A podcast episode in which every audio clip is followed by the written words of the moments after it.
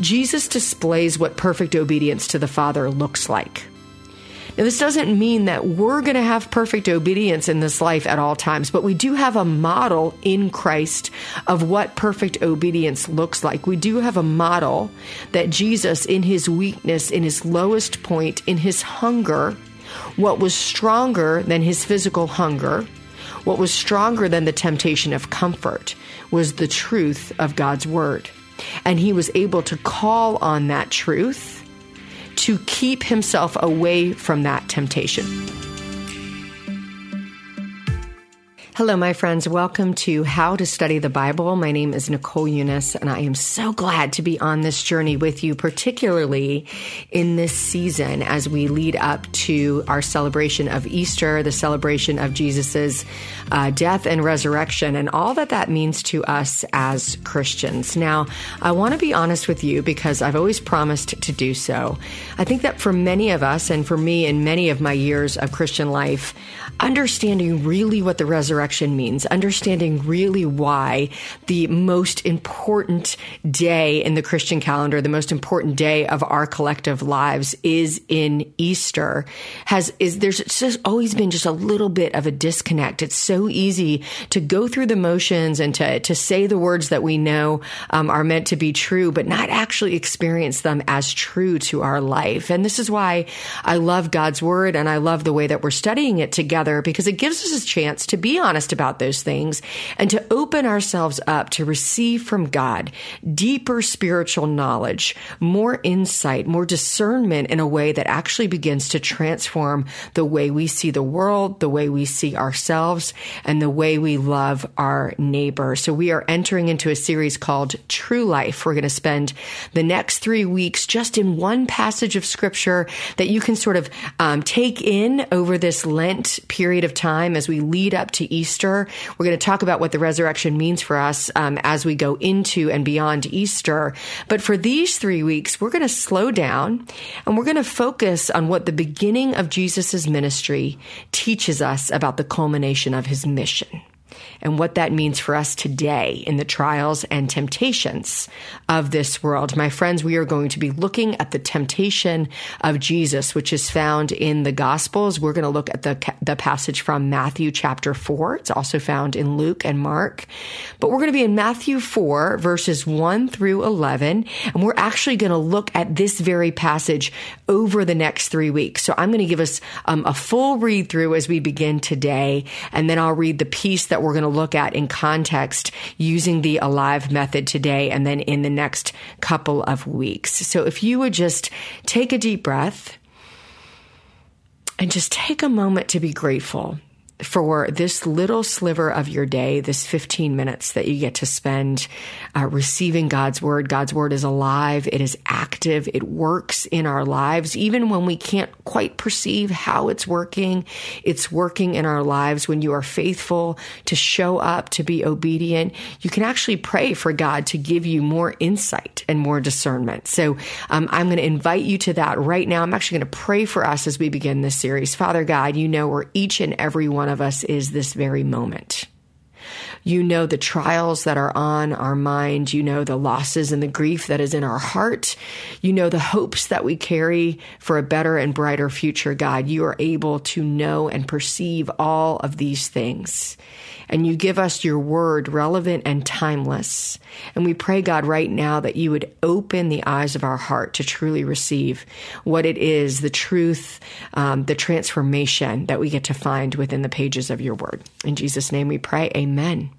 Amen. All right, everyone. If you want to turn your Bibles to Matthew chapter 4, if you're joining me as you drive or walk or do chores, let me read it for you as well. And I encourage you, though, to be in this passage over the next couple of weeks, at least a few times a week, just to read it over until it's really deep within you. We're going to read Matthew 4, verses 1 through 11.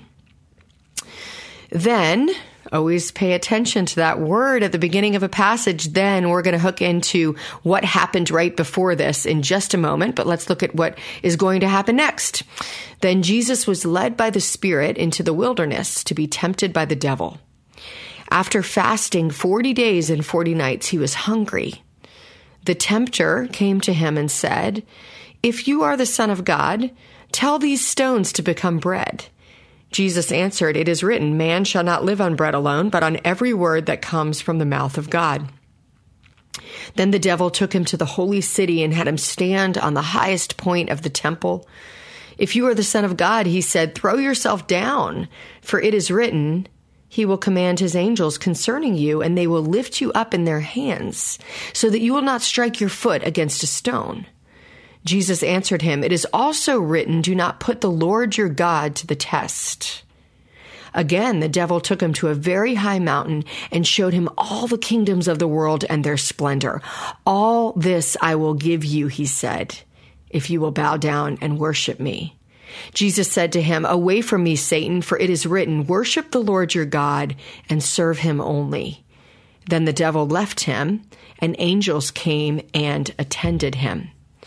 Now, you may wonder why this is the passage that we are exploring and, and studying more deeply over these next few weeks as we lead up to Jesus' death and resurrection. Perhaps you're wondering why we're not looking at the last discourse of Jesus in John chapter 15, 16, 17, or why we're not looking at the way the disciples engaged with Jesus or a moment um, or several moments in Passion Week. And perhaps in coming years we will do that. But uh, God has led me to this passage because I believe that the beginning of Jesus' public ministry gives us a beautiful window into what he came to do.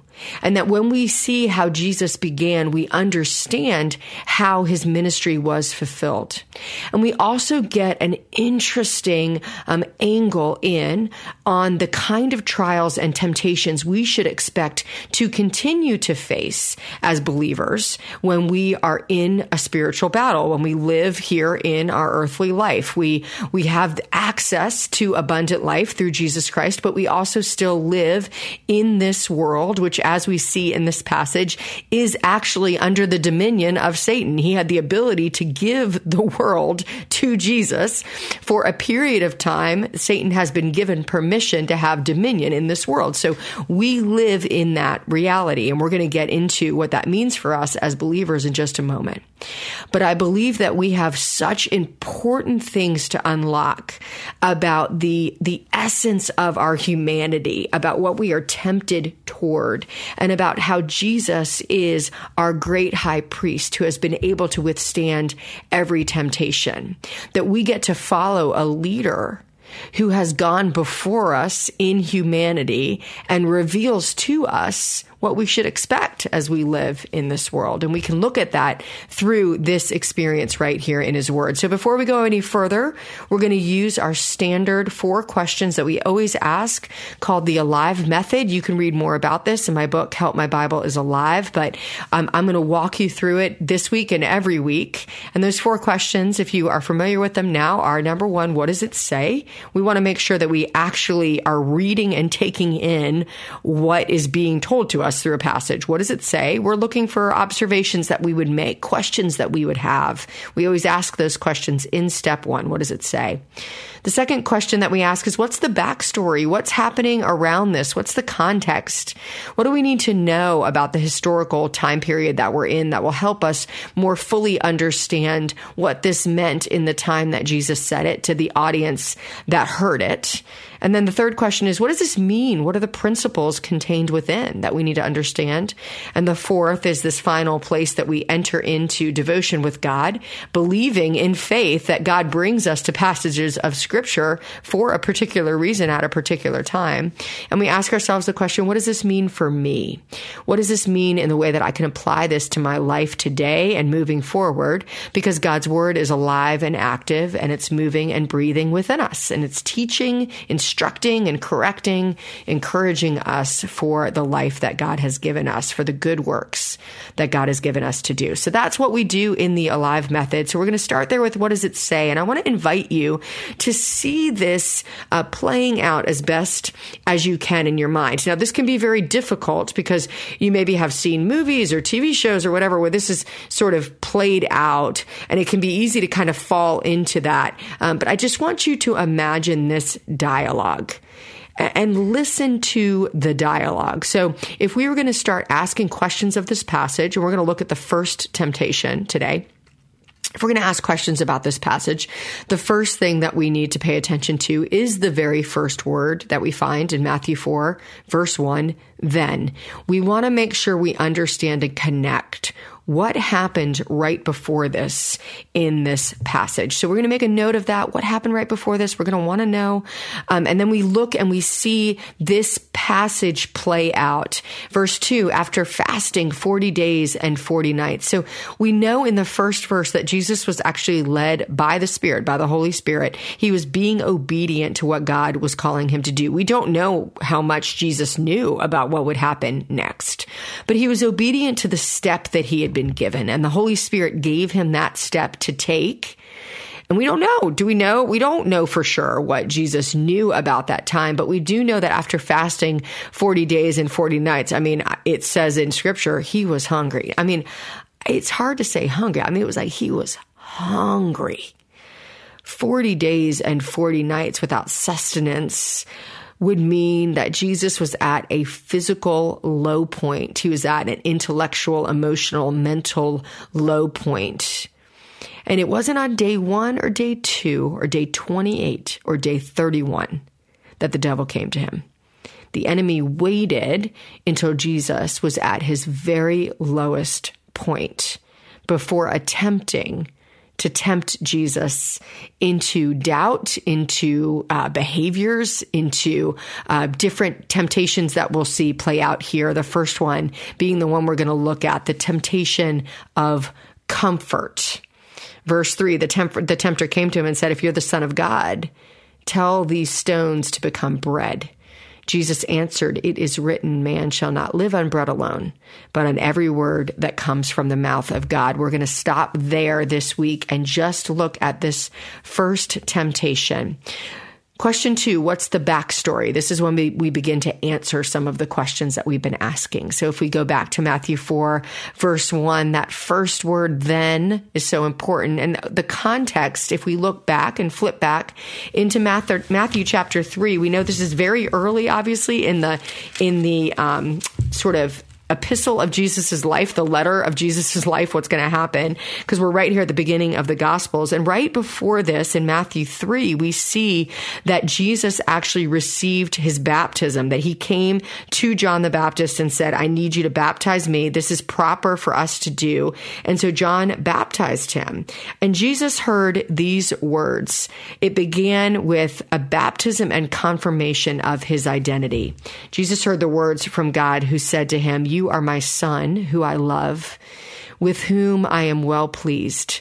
Now, that would be a whole nother series to break down that thought. But what you hear here is this beautiful declaration of identity, of affection, and of approval. God gives his threefold blessing to Jesus. I, I identify you as family. I ident- identify you as someone who is loved. I identify you as someone who is approved of. And what we see the tempter do right away in Jesus' lowest point is actually try to dismantle those identities, dismantle these truths about who Jesus actually is. And he does it when he's at a low point. Take a note. We're not yet in what does this mean for me?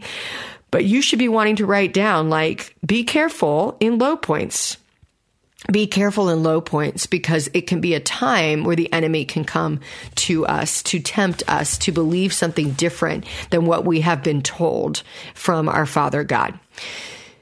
The context is this baptism and confirmation of his identity. That's how we enter in. And I call this first temptation the temptation of comfort because the formula of the enemy is to try to attack um, this identity of Jesus and to make him take a step that proves who he is, but also like meets an immediate need. So he's going to dangle a carrot out there and, and probably as we see these, these temptations escalate, this temptation doesn't seem that, you know, bad, right? I mean, why wouldn't you provide for your needs? Why wouldn't you do something independent that's going to meet the need that you have right now? Is that really such a big deal? You see, there's a reason that the enemy his actual definition of Satan's name means the slanderer or the accuser because all Satan does is slander. So he's going to slander the character of you. He's going to slander the character of God. And we see him do this with Jesus because he uses this formula if then. If you truly are the Son of God, so now this isn't about just being hungry, right? This is about proving your identity. And one of the things that can happen, especially in those low points, is that we can doubt that God is loving and is providing for us. And the enemy knows that. And so the enemy says, if that's true, don't you think that you should make these stones into bread? If you are the son of God, don't you want to show that you are? And Jesus has to answer to that sort of temptation, to that proposal, to that invitation. And what do we see Jesus do? We're going to see him do it three times over, is that he always quotes scripture.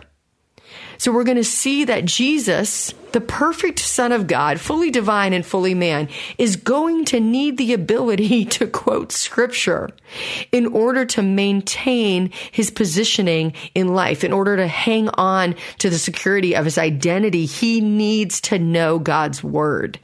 If the perfect Son of God, fully divine, fully man, needs the word of God, don't you think that you and I, fragile, limited, sinful, don't you think we need it? I mean, if there's not a better passage to look at that encourages us to be in God's word daily, this is it.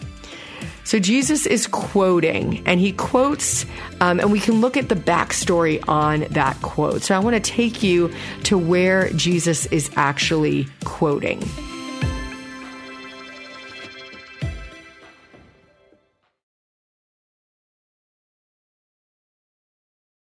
And so Jesus is actually quoting in Deuteronomy 8.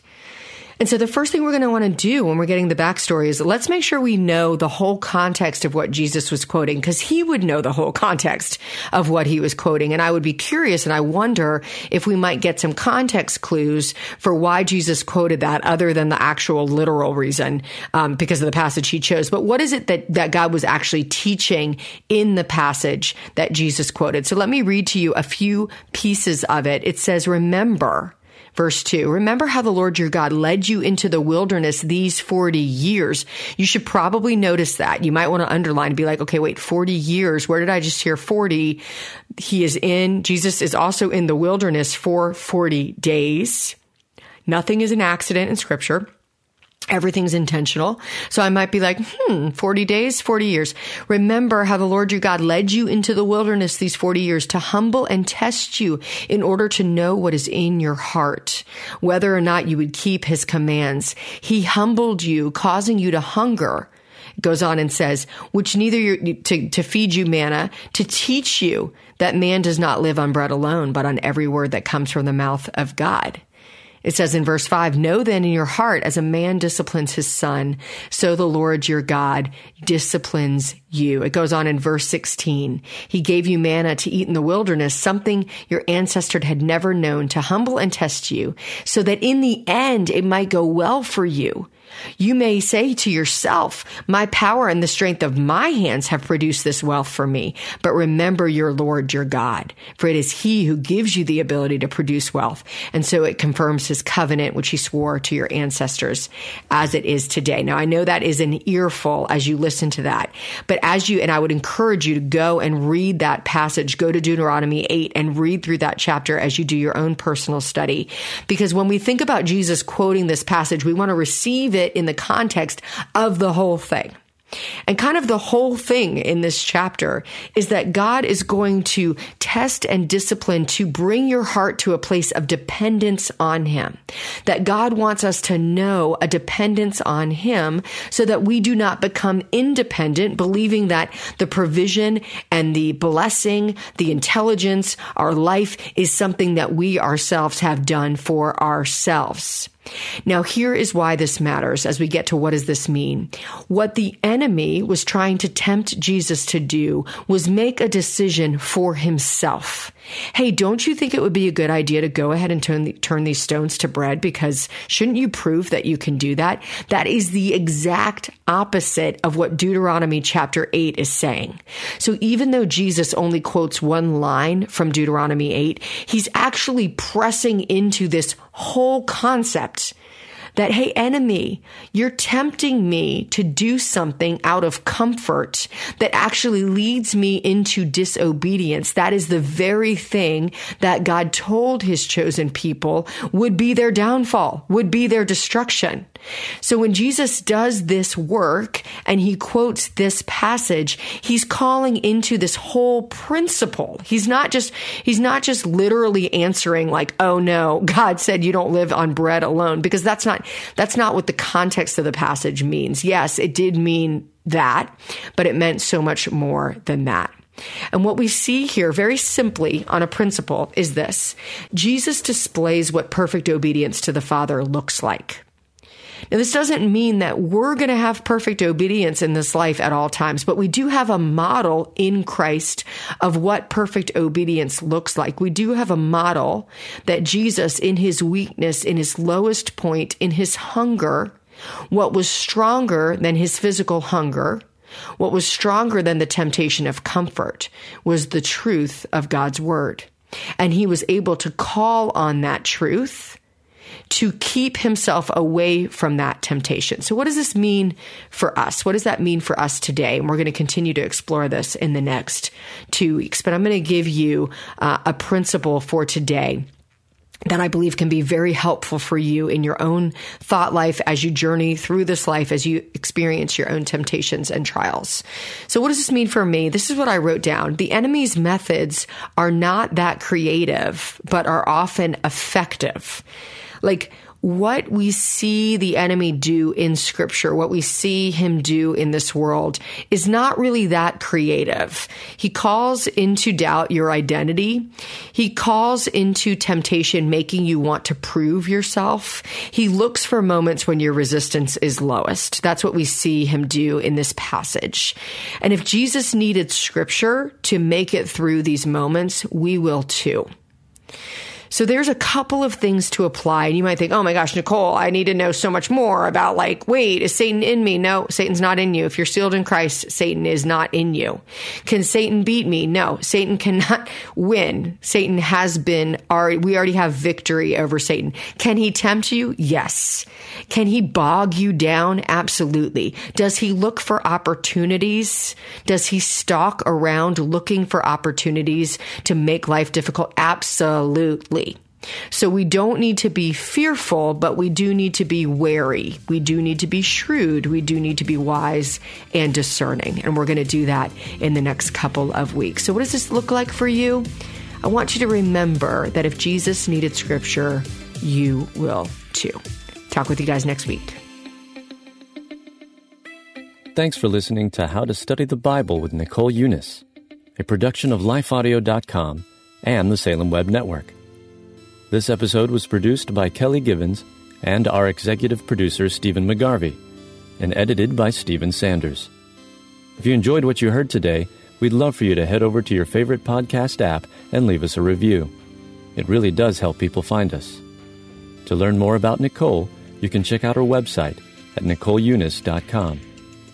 Her book on how to study the Bible is called Help, My Bible is Alive, and you can find a link to that plus a link to Nicole's site in today's show notes.